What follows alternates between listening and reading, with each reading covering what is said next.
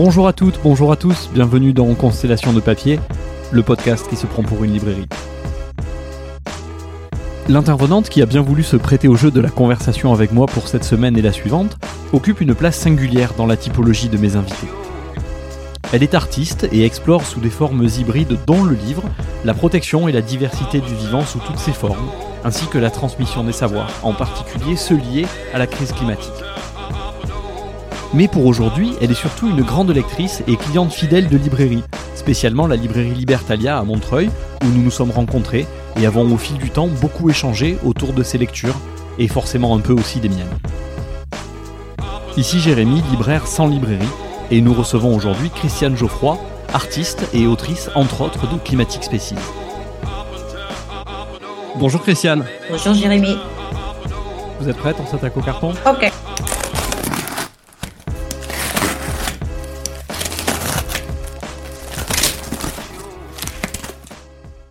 Eh bien, bienvenue dans cet entretien qu'on va faire ensemble autour de vos lectures. Et merci beaucoup de m'avoir invité. Ben, merci d'avoir accepté d'évoquer tout ça ensemble. Donc, on en a déjà, c'est des choses dont on a déjà parlé ensemble en librairie, évidemment, petit à petit. Mais là, on va reprendre avec un fil conducteur un peu plus chronologique, un peu plus sérieux. Pour commencer, donc, c'est l'habitude dans ces entretiens. On commence avec la citation de mon invité précédent. Mon invité précédent, c'était Cyril Selmo, qui est bibliothécaire à La Pène-sur-Huveaune, et vous pouvez retrouver l'épisode précédent sur la page du podcast. Et il a proposé pour l'invité suivant, c'est-à-dire vous, de repartir à partir d'une citation d'Arlette Laguillet, qui dit « La lecture, c'est une bonne façon de s'enrichir sans voler quelqu'un ». Alors, qu'est-ce que ça vous évoque? Est-ce que vous voulez bien nous dire quelques mots là-dessus? Je trouve que c'est une citation qui est en même temps très juste et en même temps qui ouvre toute la générosité de la lecture, parce que en fait, la lecture, une fois que l'auteur a généreusement offert ce qu'il avait à dire, on peut le prendre nous en tant que lecteur à nos rythmes, à nos périodes de vie, on peut le relire. On peut le lire où on veut, voilà, et que la lecture, je sais pas, pour moi ça peut accompagner toute une vie avec des richesses folles et des bonheurs et aussi tout un apprentissage de choses parfois théoriques, des fois des expériences. Et c'est, je sais pas, pour moi, quelque chose qui est extrêmement constructeur et jouissif. Ouais. Allez, on garde ça, donc on garde la générosité, la transmission. J'aime bien aussi cette idée de dire que le lecteur, il prend ce qui a été écrit, ce qui a été offert par l'auteur ou l'autrice, il le prend lui un peu quand il veut, il est libre de le prendre quand il veut et d'en faire un petit peu ce qu'il veut. Donc avant de parler de vos livres qui ont des livres que vous avez lus et des vôtres éventuellement qui ont effectivement aussi déjà un lien avec là ce que vous indiquez sur la lecture, est-ce que vous voulez nous présenter un petit peu votre parcours d'artiste, parce que c'est ça votre métier avant d'être une lectrice et une cliente de librairie. Est-ce que vous voulez nous dire quelques mots sur vos travaux, et puis ensuite on enchaînera sur comment ils s'articulent avec les livres? Je suis artiste depuis, on va dire, à peu près moitié des années 80, 90. Donc, je me suis beaucoup intéressée dès le départ à la reproduction, à la génétique, à l'éthique et aux manipulations des cellules reproductrices, tout en ayant question fondamentale, est-ce que moi-même en tant qu'artiste je vais me reproduire, et de l'autre côté comment la société contemporaine cherche, envisage, modifie tout ce domaine. Alors ensuite, arrivées les années 2003-2006, il y a eu les premières grandes sécheresses. À cette époque-là, j'habitais un tout petit hameau en Bourgogne. Et ça a été très fort de vivre ces premières sécheresses. Et je me suis dit non, ce qui va être le point fort de notre société contemporaine ne sera pas les manipulations génétiques, même si ça reste très présent, mais ça sera les changements climatiques. Donc j'ai un peu, mais pas vraiment, mais tout le temps, un peu bouger mon travail pour être au plus près de ça. Et dans ma façon de travailler, il y a toujours des choses qui sont presque des questionnements personnels, mais que je trouve qui sont donc qui évoluent au fur et à mesure que j'avance dans la vie. Et aussi des questionnements liés à la recherche scientifique contemporaine, que ça soit en génétique, enfin ce qu'on appelle en sciences dures, ou en sciences plus humaines comme l'anthropologie, etc. Oui. Voilà. Et ensuite, au niveau des médiums, j'aime bien jouer avec différentes choses pour pas.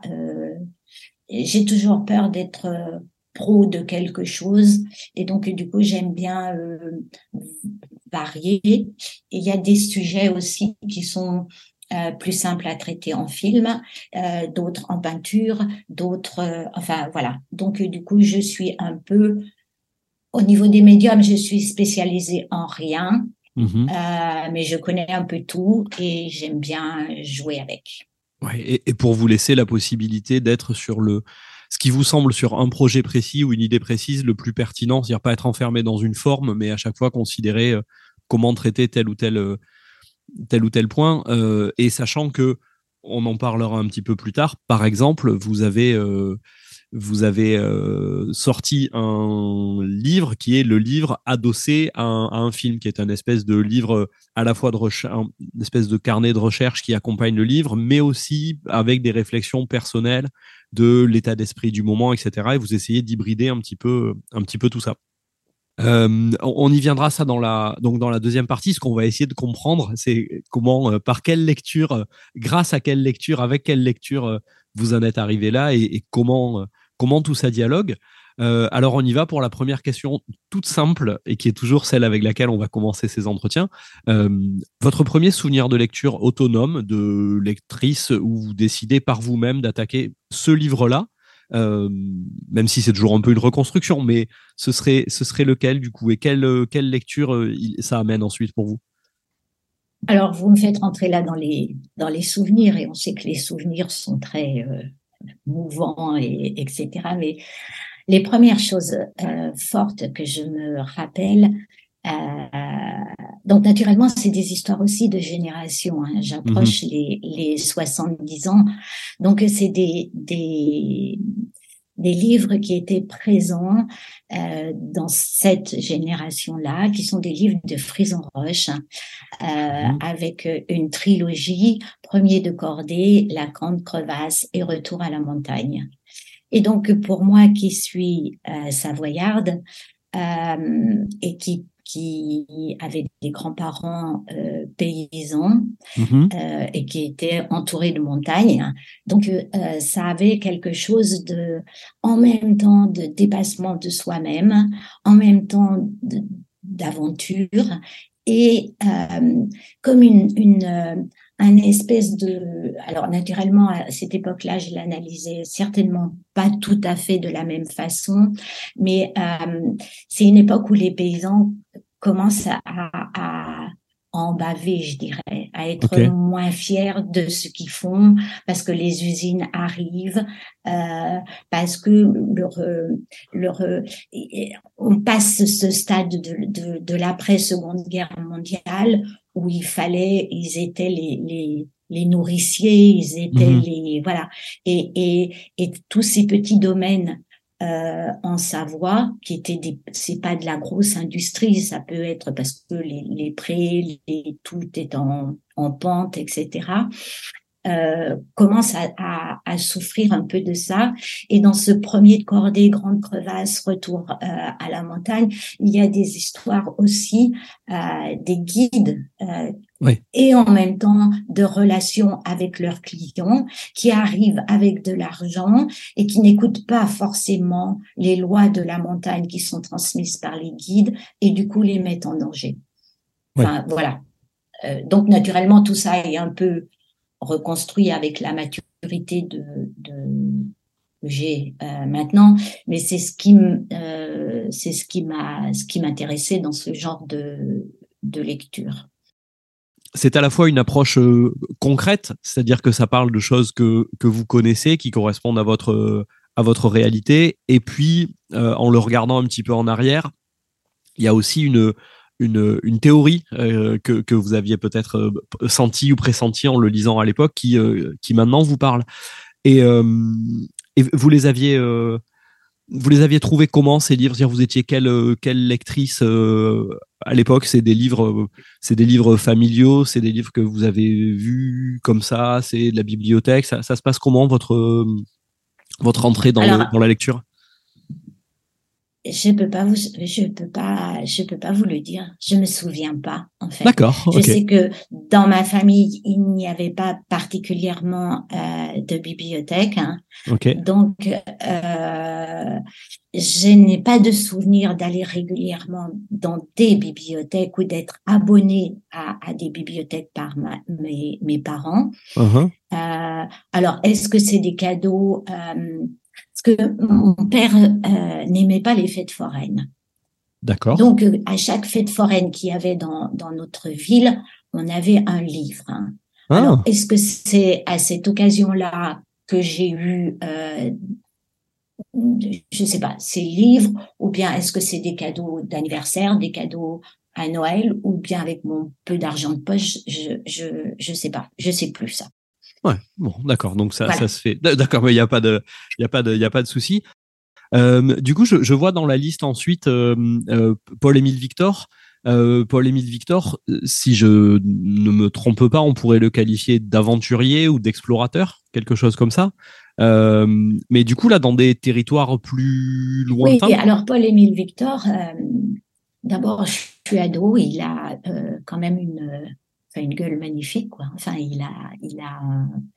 c'est un personnage. Mmh. C'est un personnage qui est à la fois éthologue, aventurier, explorateur. Il vit là-bas avec les Inuits pendant plusieurs mois, et il raconte des choses. Mais j'ai pas de titre précis. Ouais. C'est comme c'est plus un monde de sensations. En fait, je crois que j'étais une enfant un peu solitaire, etc. Et donc j'ai beaucoup incarné les personnages comme ça d'être un peu lui quelque part, tout en étant tout en restant là, quoi. Oui. Et ça, c'est très très présent dans mes lectures, et ça se retrouve un peu tout au long de ma vie, quoi. Oui. Et Paul-Émile Victor est important parce que on le verra un peu plus tard. À un moment, je suis partie dans des terres extrêmes, enfin voilà, et du coup j'ai eu envie de relire certaines choses qu'il avait écrites, mais vues différemment, dont particulièrement tout ce jeu des ficelles où il passe des jours et avec une femme, je crois que c'est inuit, mais je me souviens plus très bien, qui avec les doigts lui refait les figures, hein, et lui il dessine geste après geste, etc. Et avec ces histoires de ficelles, ils arrivent en anthropologie à retracer les liens que les petites communautés avaient entre elles, et quand elles se réunissaient, parce qu'il y avait des histoires de ficelles qui passaient de l'une à l'autre. Ok, et ça c'est lui ça c'est fascinant. C'est lui qui en parle. C'est le premier ou un des premiers qui le documente, qui le raconte. Alors si c'est le premier, je ne sais pas. C'est des choses aussi qu'on retrouve chez les aborigènes australiens, cette histoire de ficelle. Okay. Bon, et en plus, voilà, la femme qui fait toute cette gestuelle a un nom, je crois que c'est Doumia ou Dounia, etc., et qui a été un peu aussi sa maîtresse le temps de sa mission là-bas, et il raconte plein de choses, comme il a vécu une grande disette, enfin et donc il mangeait des boules de papier trempées dans de l'eau, et ils ont même mangé un mort, parce qu'ils n'avaient vraiment plus rien de, voilà. Et la première chose qu'ils ont mangé, alors en inuit, il y a un nom spécial, mais c'est l'anus, pour pas que l'âme du mort rentre, enfin bon, bref, voilà. D'accord. Et ça, tout ça, c'est des histoires qui, je ne sais pas, mais ça me, voilà, ça me nourrit, ça me pose plein de questions, et c'est quelque chose avec lesquels j'aime bien vivre au quotidien. Oui, parce que ça, au moment où vous le lisez, les premières fois, évidemment que vous ne savez pas que l'avenir, qu'est-ce que réserve l'avenir, mais c'est des questions qui sont au cœur de votre travail et de vos centres d'intérêt. Donc il y a une vraie, là pour le coup, il y a un vrai fil qu'on pourrait tirer d'une lecture à l'autre et d'une époque à l'autre. C'est pour ça que j'ai dit que les souvenirs, ils sont maniables un peu comme on veut, quoi. C'est-à-dire que je pense que dans ma vie quotidienne, quand j'avais 10 ans, 12 ans, 13 ans, 15 ans, toutes ces choses-là, elles n'étaient pas du tout calées comme ça. Oui. Enfin, je sais pas, voilà. Mais en revisitant, c'est ce qui me plaît, mais en plus, c'est ce dont je me souviens, quoi. Oui, oui, oui. Si ça se trouve, si on pousse jusqu'au bout, si ça se trouve, il y a forcément d'autres livres très différents que vous avez peut-être lus et adorés à l'époque, mais que la mémoire et la reconstruction perpétuelle font que ça passe un peu à la trappe, et que forcément ceux qui sont les plus emblématiques par rapport à votre parcours actuel ressortent. Mais c'est ça aussi qui est intéressant, de voir comment tout ça se sédimente petit à petit, et comment on réagence perpétuellement nos souvenirs et nos lectures. Oui, et puis c'est... je sais pas, c'est aussi se poser la question d'où on vient, où on va, quand on navigue comme ça un peu dans sa vie, de à quoi on sert, pour, enfin voilà, les questions un peu existentielles. Pour moi, c'est des jalons qui m'aident à avancer. Oui. Voilà. Oui, oui, ça fait des fondations qui permettent effectivement d'avancer, de trouver, si ce n'est des réponses, mais d'avancer sur les questions qu'on se pose en tout cas. Alors, je rajoute juste, dans cette même époque, je suis abonnée aussi à une revue qui s'appelle Nos Amis les Bêtes, que je reçois une fois par mois. Et ça, c'est aussi important parce que c'est pas un livre, mais c'est une connaissance régulière de la vie des animaux. Uh-huh. Ensuite, vous couperez ou vous couperez pas, mais il y a une autre chose qui est que je suis une grande fan des catalogues de La Redoute et des Trois Suisses, qui sont extrêmement importants chez les paysans à cette époque-là. C'est la vente par correspondance. Mmh. Et je passe des heures avec ces catalogues à les découper, à choisir plusieurs modèles qui peuvent reconstituer une famille, et à découper des habits différents, leur trouver des objets, leur construire des maisons, et je range tout ça dans des boîtes à chaussures. Et donc, toutes ces scénettes que je crée, que je remballe, que je redéballe, etc., et aussi une pratique, voilà, que j'aurai un peu plus tard avec les films, etc., qui sont du découpage, du collage, de la voilà. Et c'est marrant parce que avec le confinement et tous ces trucs avec Amazon, etc., je me suis dit tiens, c'est bizarre, mais cette vente par correspondance dans la campagne, la grande campagne, enfin voilà, quand vous étiez à plusieurs kilomètres d'une grande ville, c'était extrêmement important et présent. Oui, c'est un lien qui comptait beaucoup. Et dans ce que vous racontez là aussi, une ouverture, on va dire avec de très gros guillemets, une ouverture vers l'extérieur. Et dans votre cas précis, en plus, un début de commencement de pratique artistique, de monter, démonter, isoler, réagencer, tout un tas d'infos. C'est ça. Et c'est une façon de je sais pas, pour moi, c'est aussi du montage. C'est une façon de créer du récit, quoi. Ouais, je comprends bien, mais c'est super intéressant. C'est vraiment super intéressant. On va avancer un tout petit peu dans la chronologie. On va rester entre autres dans le Grand Nord. On va parler un petit peu de Jack London. On va partir avec Cendrars et la prose du Transsibérien. Je voudrais juste vous demander de dire un petit mot sur Les Gens de Mogador, parce que ça me semble assez différent de ce dont on parle jusqu'à maintenant. Et je veux bien qu'on en dise 2-3 mots, et puis après on repasse aux auteurs voyageurs. Ok. Alors, Les Gens de Mogador, en fait, je passe mes grandes vacances chez mes grands-parents, et c'est très important pour moi dans ma vie, parce qu'ils ont été aussi des paysans résistants, en décrétant que si il valait mieux aider les gens qui n'avaient pas d'argent, parce que ceux qui avaient de l'argent, ils pouvaient fonctionner avec les bons alimentaires. Ils pouvaient acheter de la nourriture, et que eux, en tant que paysans, la nourriture, ils pouvaient la partager. Oui. Et cette grand-mère était plutôt cultivée, on va dire, pour des gens de la campagne, même assez cultivée, protestante, un peu bonbon, avec un caractère très trempé. Et elle avait dans sa bibliothèque Les Gens de Mogador. Et c'est une saga familiale. Et ça, pour moi, c'est comment dire, quelque chose que j'aime assez, que je retrouve, alors là, qui n'a rien à voir avec la lecture, mais j'aime beaucoup les séries où vous prenez d'affection, de je sais pas quoi, pour un ou des personnages, et vous êtes un peu accro pendant plusieurs soirs, parce que vous allez les suivre, etc.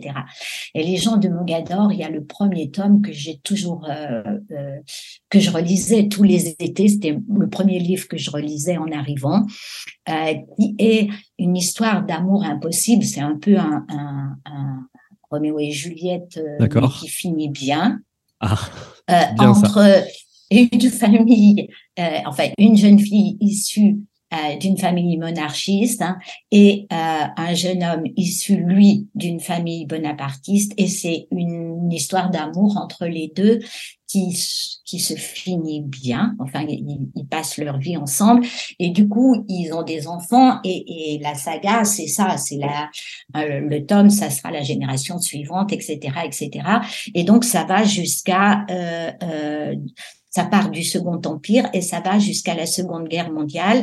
Et dans toutes ces, ce fil des tomes, on voit aussi, parce qu'en décor ou en voilà, les modifications en cours du travail de paysan, d'être propriétaire de terre, de vivre avec des animaux, de faire de la culture, etc., etc. Et j'aimais beaucoup ça. Je vois bien, effectivement, le plaisir de la saga, de ces grandes histoires dans lesquelles on rentre, et puis on s'installe, y compris le plaisir des fois de les relire. Et puis s'il y a un fond historique intéressant qui raconte quelque chose des évolutions de la société, c'est toujours ça de prix. Donc toujours dans l'exploration, toujours dans le froid. On va garder ce petit fil conducteur là pour quelques minutes encore.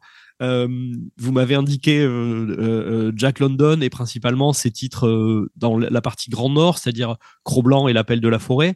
Puis après d'autres textes classiques, Steinbeck, Cendrars, Kafka. Est-ce que là pareil, est-ce que vous pouvez nous en dire 2-3 mots sur aussi, si vous vous rappelez comment vous les découvrez, comment vous passez de l'un à l'autre, et puis quelle porte ça ouvre pour vous dans votre imaginaire ? Alors, Jack London, là, je passe sur des choses qui deviennent entre l'aventure et un peu plus la littérature.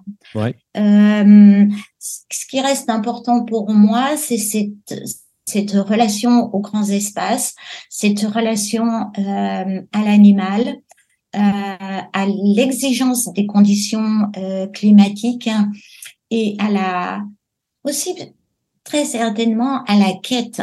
Qu'est-ce qu'on vient chercher quand on n'est pas d'ici dans de tels espaces? Et est-ce qu'on trouve ce qu'on vient chercher? Est-ce que et je pense en sous-texte, hein, c'est peut-être un peu ce que je cherchais, compter que naturellement il y a beaucoup de liens avec les animaux et voilà. Donc ça reste aussi une constance. Ensuite, alors il y a les livres de...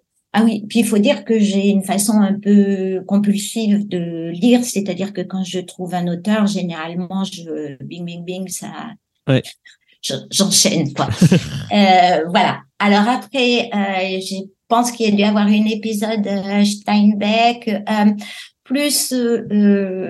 donc naturellement, si on travaille autour des animaux, je dirais c'est presque obligatoire d'être sur l'égalité, d'être contre l'injustice, etc., etc.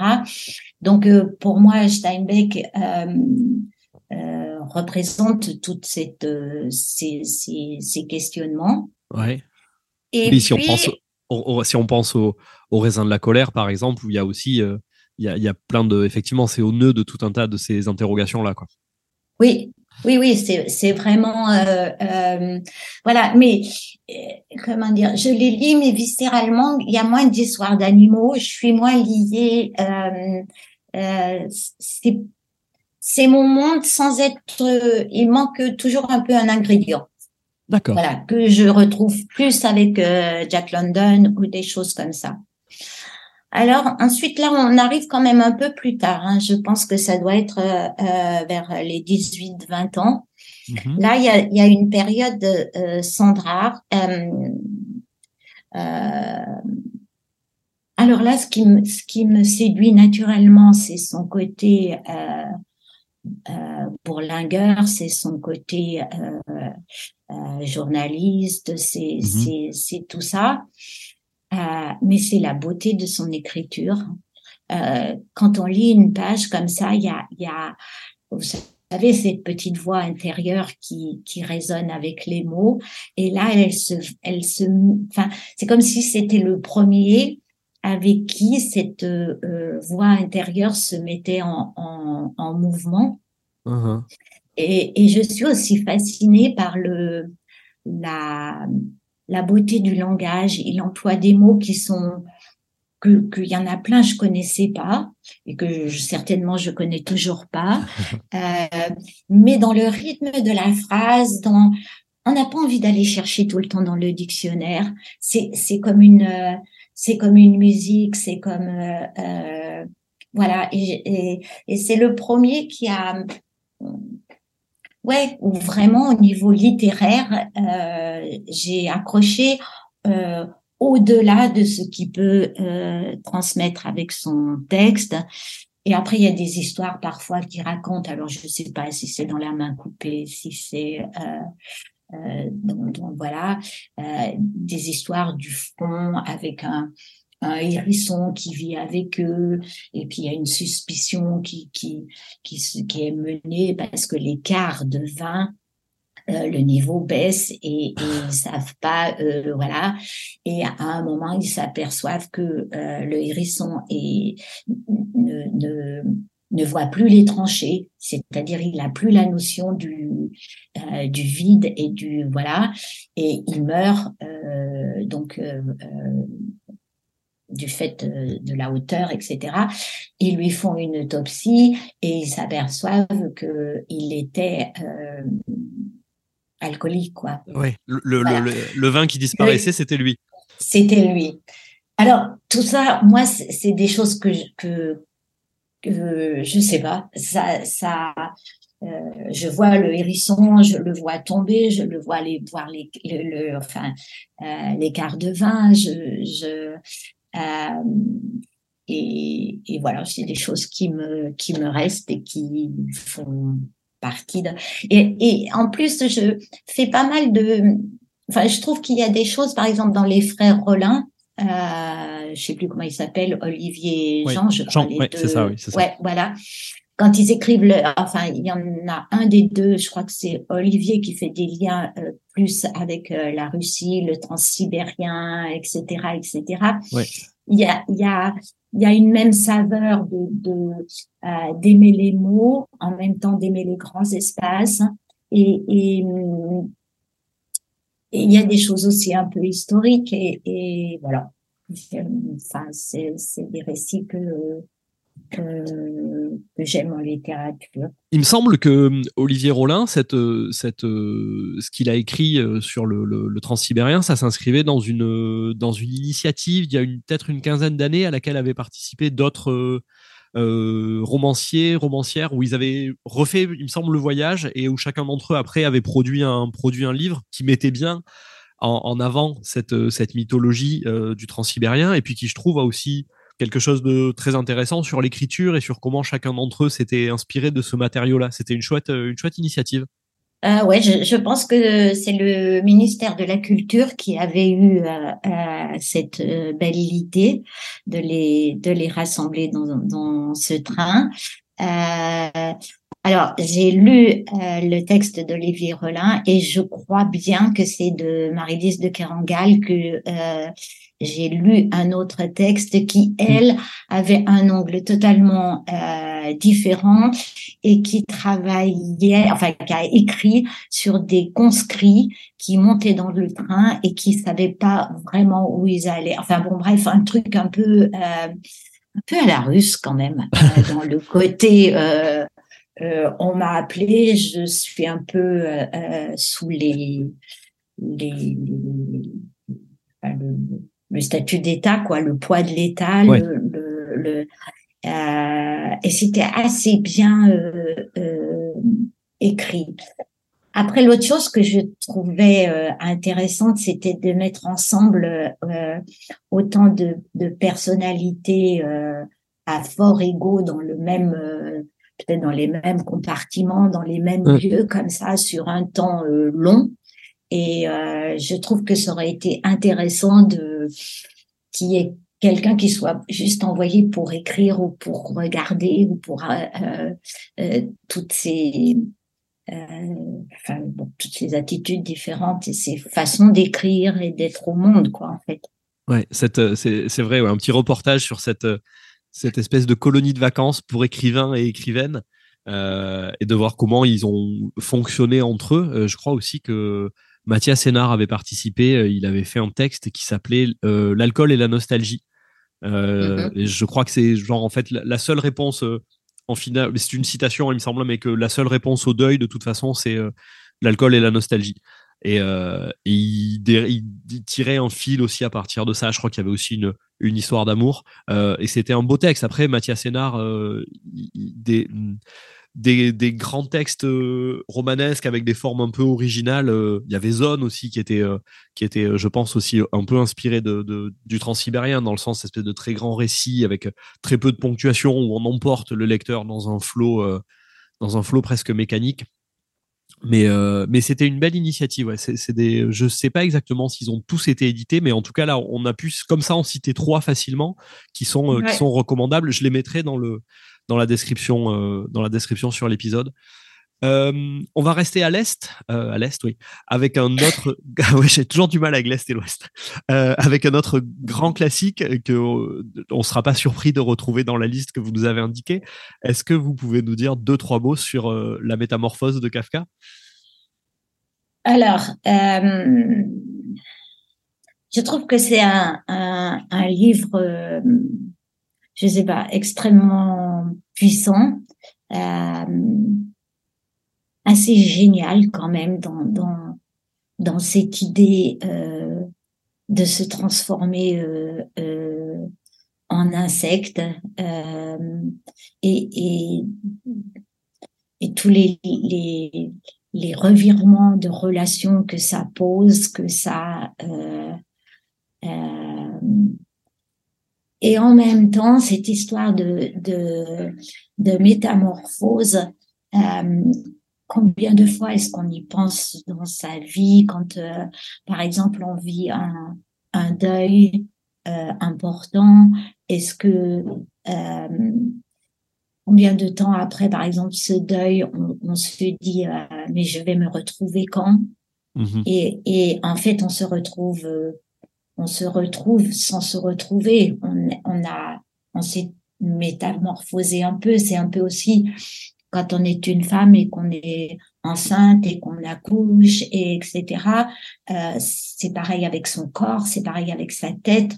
On se dit mais quand c'est que je vais on a à un moment on a toujours un désir de revenir comme avant, et en même temps c'est un texte qui, pour moi, est très aide à se dire on avance, enfin, faut avancer avec quoi. Enfin, voilà. Et cette métamorphose, c'est aussi un symbole du temps qui passe quoi. Oui. Voilà. Et après, je sais pas, c'est la puissance des écrivains russes d'être aussi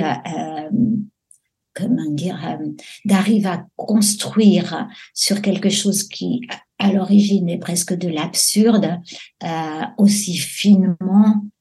Si on prend par exemple Gogol avec les âmes,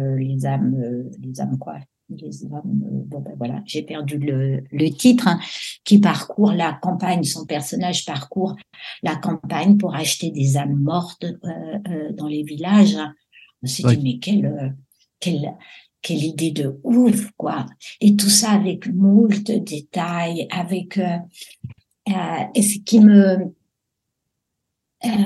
ce que j'aime aussi dans la littérature russe, c'est qu'ils font tellement comprendre comment cet esprit de surveillance nous rentre dans la tête et nous ficelle sans presque qu'on s'en rende compte. Et je trouve que ça aide à penser, quoi. Des livres qui aident à penser, c'est une bonne façon de clore cette première partie de l'entretien. Merci pour cette première partie d'entretien. Merci à vous. Et on se retrouve la semaine prochaine pour aborder... on aura un programme riche la semaine prochaine, je l'ai sous les yeux, il va falloir prendre des notes pour aborder les lectures un peu plus professionnelles. On va parler des lectures qui vous ont inspiré artistiquement. Et puis après, on va attaquer ce qui sera aussi un gros morceau, toute la partie liée au changement climatique et à l'écologie.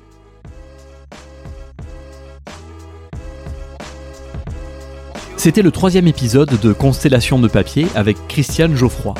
Un épisode enregistré à distance entre Marseille et Montreuil le 9 février 2023 et mixé entre le 17 et le 20 février, soit 110 ans après la rédaction par Blaise Cendrars de La Prose du Transsibérien et de la petite Jeanne de France, édité quelques mois plus tard, accompagné, et nous restons là dans les formes hybrides, des sublimes illustrations de Sonia Delaunay.